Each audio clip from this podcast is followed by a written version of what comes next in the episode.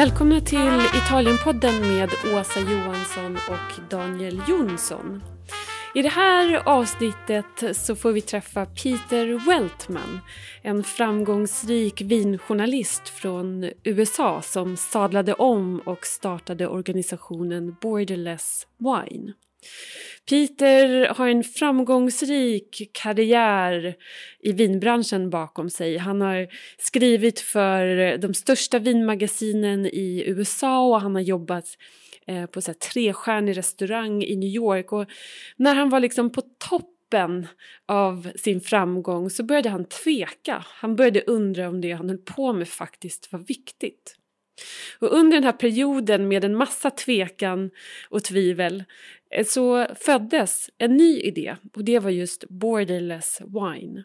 Och Borderless Wine är en organisation där Peter eh, arbetar tillsammans med producenter i olika delar av världen som jobbar med inhemska druvsorter ofta i okända vinregioner och som oftast, eller ofta gör viner som går liksom utanför nationella gränser. För att ge ett par exempel så provade vi eh, ett vin från eh, Palestina. Eller druvorna växer i Palestina men själva vinet görs i Israel. Ett annat vin kom från Libanon där producenten har lyckats övertala lokalbefolkningen att sluta odla droger och istället börja göra vin. Eller den lilla producenten i Mexiko precis på gränsen eh, mot, mot USA. Och Peter hjälper de här producenterna eh, att ta fram eh, bra produkter Eh, men även att sälja vinerna och få ut deras budskap runt om i världen. Och jag träffade Peter i den lilla byn Montelupo som ligger ja, typ en halvtimme från, från Florens i Toscana. Och Montelupo är en jätteliten by eh, där det finns ett torg, ett Folkets hus, eh, en kyrka men inte så mycket mer. Men under en helg i januari 2020 så kom det vinproducenter från hela världen med fantastiska historier i bagaget. Och bland dessa producenter så fanns även Peter Weltman. Så hör vad han har att säga eh, i den här intervjun. Eh, och vi hörs snart igen.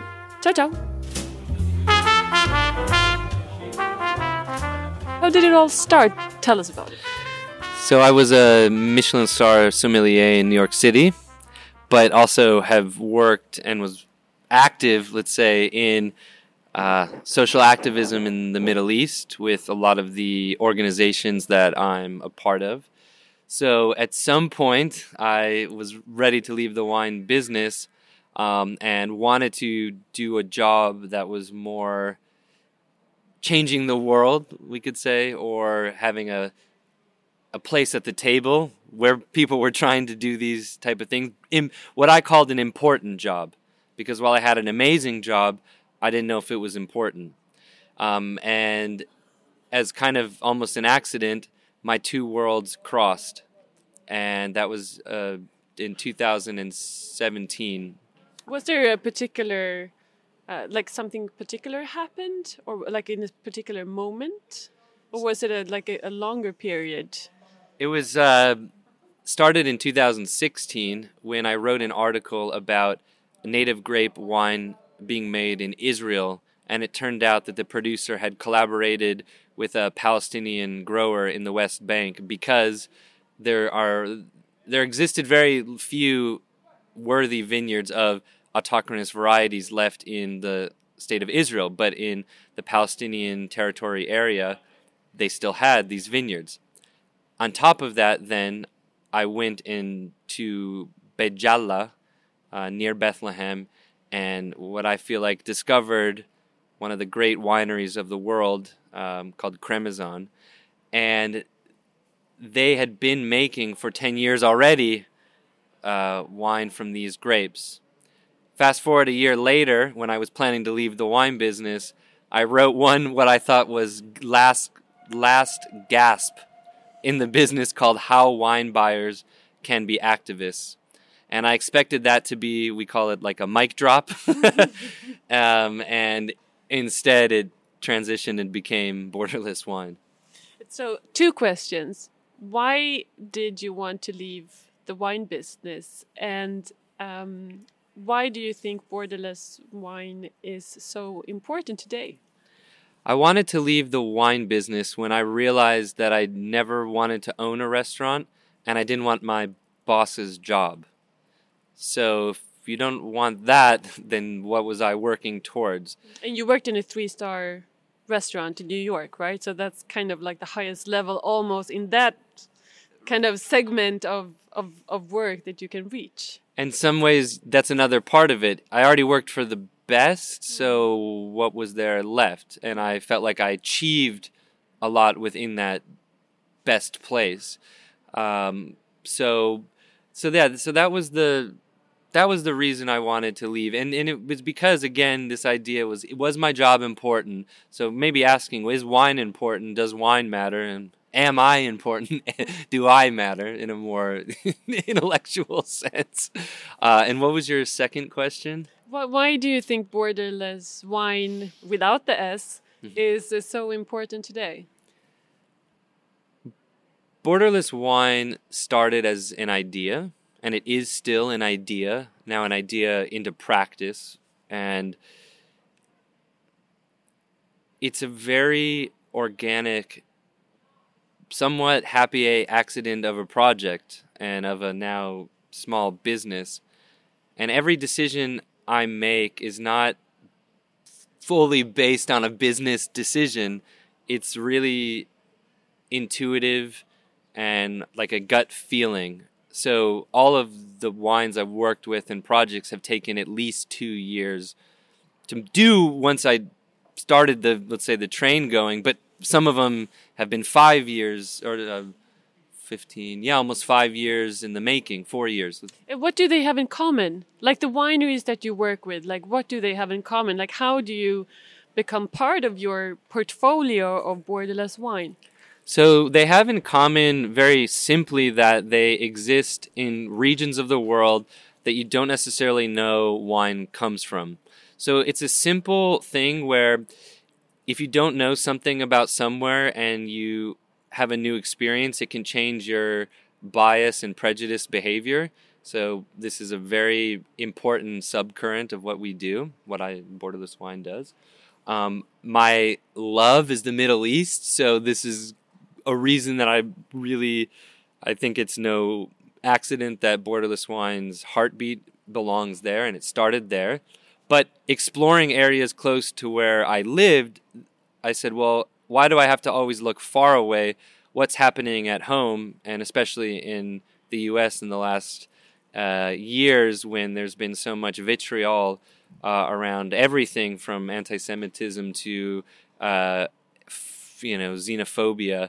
Um, what what does it mean if something from Mexico in our little wine world could tell you something new about a place. And so this genesis is what really drives everything that I do.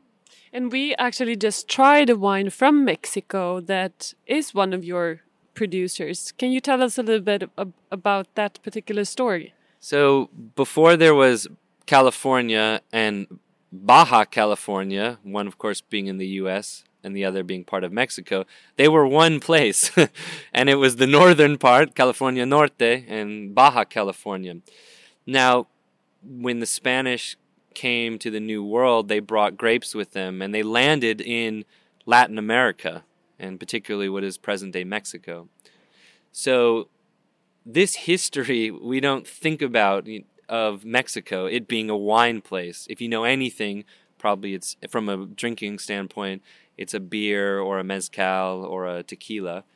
But wine is a very big part of their you know history. So this vineyard is 120 years old. And it's a grape called Mission, which when the Spanish brought it, it was called Listan Prieto, and then became Mission because that's where they would plant it at the religious mission. So the reason I choose Humberto's wines from La Casa Vieja as part of the borderless portfolio is a fewfold. First of all, it's what I just explained, thinking that Mexico is only one thing, and in our country there's a villainization of uh, Mexican culture. and a narrow view, we could say. Um, but his surrounding area is now a famous wine region of Mexico that's very commercial, which, listen, I think is great because that's what builds infrastructure. But Humberto has been making his very local Vino de Tavola style wines from his very old vineyard in his own way, outdating almost everybody around him. So for me, he's like a vanguard of a history that there's a lot of pressures, especially, of course, financial, to plant Cabernet because you know you can sell it to your neighbor for a very high price. So that's like the cultural realm of which that really drives that project, where some are much are different um, different valuations of these topics. Hmm. And uh, you also have a project in Bethlehem. Can you just? It's really interesting. So uh, I know you have been talking a lot, and we have to say we just came from a lunch with like uh, Italian journalists, and they were asking you to tell about your wines, and everyone was talking at the same time, and they were moving tables and very Italian, very Italian. It was wonderful, but I, I, I if I know you've been like struggling a lot with your voice, but I make you talk a little bit more. But the the the the the, the winery in Bethlehem, how? Tell us about that. So this one is really for me this project, which is a subcategory of borderless wine um, called Status No. It's related to the beginning of this whole narrative of when I went and wrote about these um, projects or these wineries in uh, Israel and um, and the West Bank, and joining those narratives together. So it's really a personal project with, I hope, a commercial viability. So I the vineyards in Bethlehem, again, maybe you think it's only uh, people of Muslim faith who live in these areas, um, or that even Muslim people don't drink, or you don't even know that there's a Christian population who, you know, wine is very important to their livelihood or their religion. So, again, it's a very easy way to see there's bias breaking, but there's gorgeous vineyards and amazing terroir up in the like Bethlehem, Hebron hills and they still are planted with these old varieties. Um, so I I loved the wines when I tasted these varieties at Cremisan, and then I wanted to do a project where we worked across the green line, um, and even borderless wine as an entity um, becomes like a facilitator of these conversations. So I uh, was introduced to a uh, Palestinian Christian family who grows unbelievable Dabuki grapes, which is a white native grape. And I wanted to make it in a winery in Jerusalem, and or not in not necessarily Jerusalem, but in Israel. So there's a winery which is a monastery called Latrun, and through the person I collaborate on with parts of Borderless Wine, who's a Palestinian American guy, which is super cool. Um, we sourced the grapes in this project from the family and made it in Latrun purposefully as a binational product. Um, and now it's being sold in the US, uh, will be here in Italy. But the most amazing part, and this is when you don't try to be to steer the narrative, it's being sold, it will be sold in Israel, in Nazareth, and in uh, Bethlehem. So wine is and maybe part of this is part of the ultimate exploration, but I don't know why. But wine has this ability to really transcend borders in a way that other products just can't. And it's not like top down governance. Um, and it is somewhere in a grassroots, but that has wine has a cachet, so people want to know about it. So when you combine all these things with a great wine, with from an amazing terroir, from a native local grape, I've watched its ability to do so much. So that's the Status No project. It will change a little bit where it's made in the following years because we have a more durable partnership coming up. But um, to make the first one, it's like an impossible project that we made. And the label for the US was very difficult. Italy was not a problem. But I have, it says uh, Bethlehem and um, Israel on the same label and used we tried to say West Bank, but the U.S. wouldn't let us. So purposefully we showed exactly where everything comes from because for us transparency in winemaking in a natural way is as important as a transparent story so does does wine make sense again to you now after the three star restaurant experience and all of that? It's funny, it does, and it's becoming complicated again because now an intellectual project is a business, and I created this with trust of my palate, which why people would trust me because they knew or they okay, we could say knew to trust my palate. So now, as a wine broker, importer, exporter, that becomes again a very, very top priority, um, and just something that I'm getting more and more feedback on. So it's become from intellectual to like real. so that makes it complicated again. but um, but from a stand intellectual standpoint of a product you don't expect can do something greater than it can um, and that you watch it do and maybe be a model for other places, I think it's really it makes a lot of sense because in a way I've I talked to people who work in let's say um, do you call it like nation building or these type of things or development work and this almost fits in their box and they're always like wow that is so cool and that you're doing that and what a great product. And then people in the wine business, which are the ones I didn't exactly expect to be into it, wow, this is giving me, I feel like I have purpose. This is makes me feel like I have my job is important because they're struggling with the same things I was struggling with. So we struggled together and now maybe we're advancing together. That that's wonderful. And, and what what do you suggest like it's so easy to go into a shop and when you choose a wine you don't think about what you're actually buying do you have an advice for someone that cares and wants to make a more conscious choice so, is that correct english? Yeah. Okay. So yeah that's perfect. Back labels are usually really good and generally that means who's your importer. So if you don't know the front label, but you know the importer and you know to trust their buying decisions, that's often how I make it. Borderless wine has a seal on the back, which is because how would you know to connect something from Mexico to Lebanon in a way?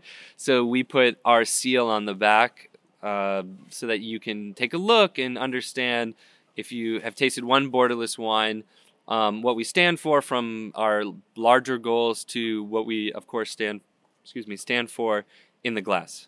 So i think back labels are the important part. And the last thing is if there's something kind of obscure on a wine list or in a shop generally it's because the person who's in the shop absolutely loves that wine.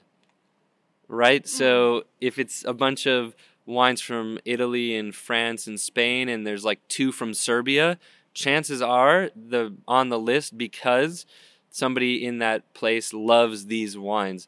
So generally, you get a great value and an experience that you would never get yourself. Mm. Well, that's a great advice.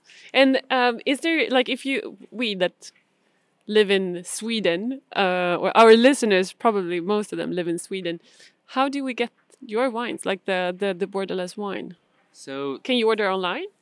Unfortunately, wine is very controlled, so it's a complicated, um, especially in the U.S. Like I can't just bring them to my house and sell them online. So something like what Teseo Jerry from Vini Migranti has done, which is our dream, which was to not just right now let help the wines export to other places, but export borderless wine as part of this cohesive story. So it was his idea and it was my dream. He just happened to come up with it. So hopefully we can, I say, activate other countries and cities to bring the portfolio there because wine it's difficult to sell um, online. We need a lot of um, legal framework. Okay, got it. But thank you so much, Peter. So interesting in your project, uh, project, especially today when we're building walls and like closing borders is like a I don't know fresh air coming coming through. So so really interesting talking to you and thank you very much and good luck with everything. Thank you for having me and for listening and for people being interested. If you want to see more, www.borderless.wine. And on Instagram? Borderless wine. Okay, perfect. So we say goodbye from the small town of Montelupo. We're sitting on the stairs in front of a house in the sunshine. Um, it's quite nice, isn't it? Yes. And not noisy. It's not like New York. You No. were afraid it would be noisy I outside. I'm like, we're in Little did I know Montelupo. we are in a piccolo città of Italy.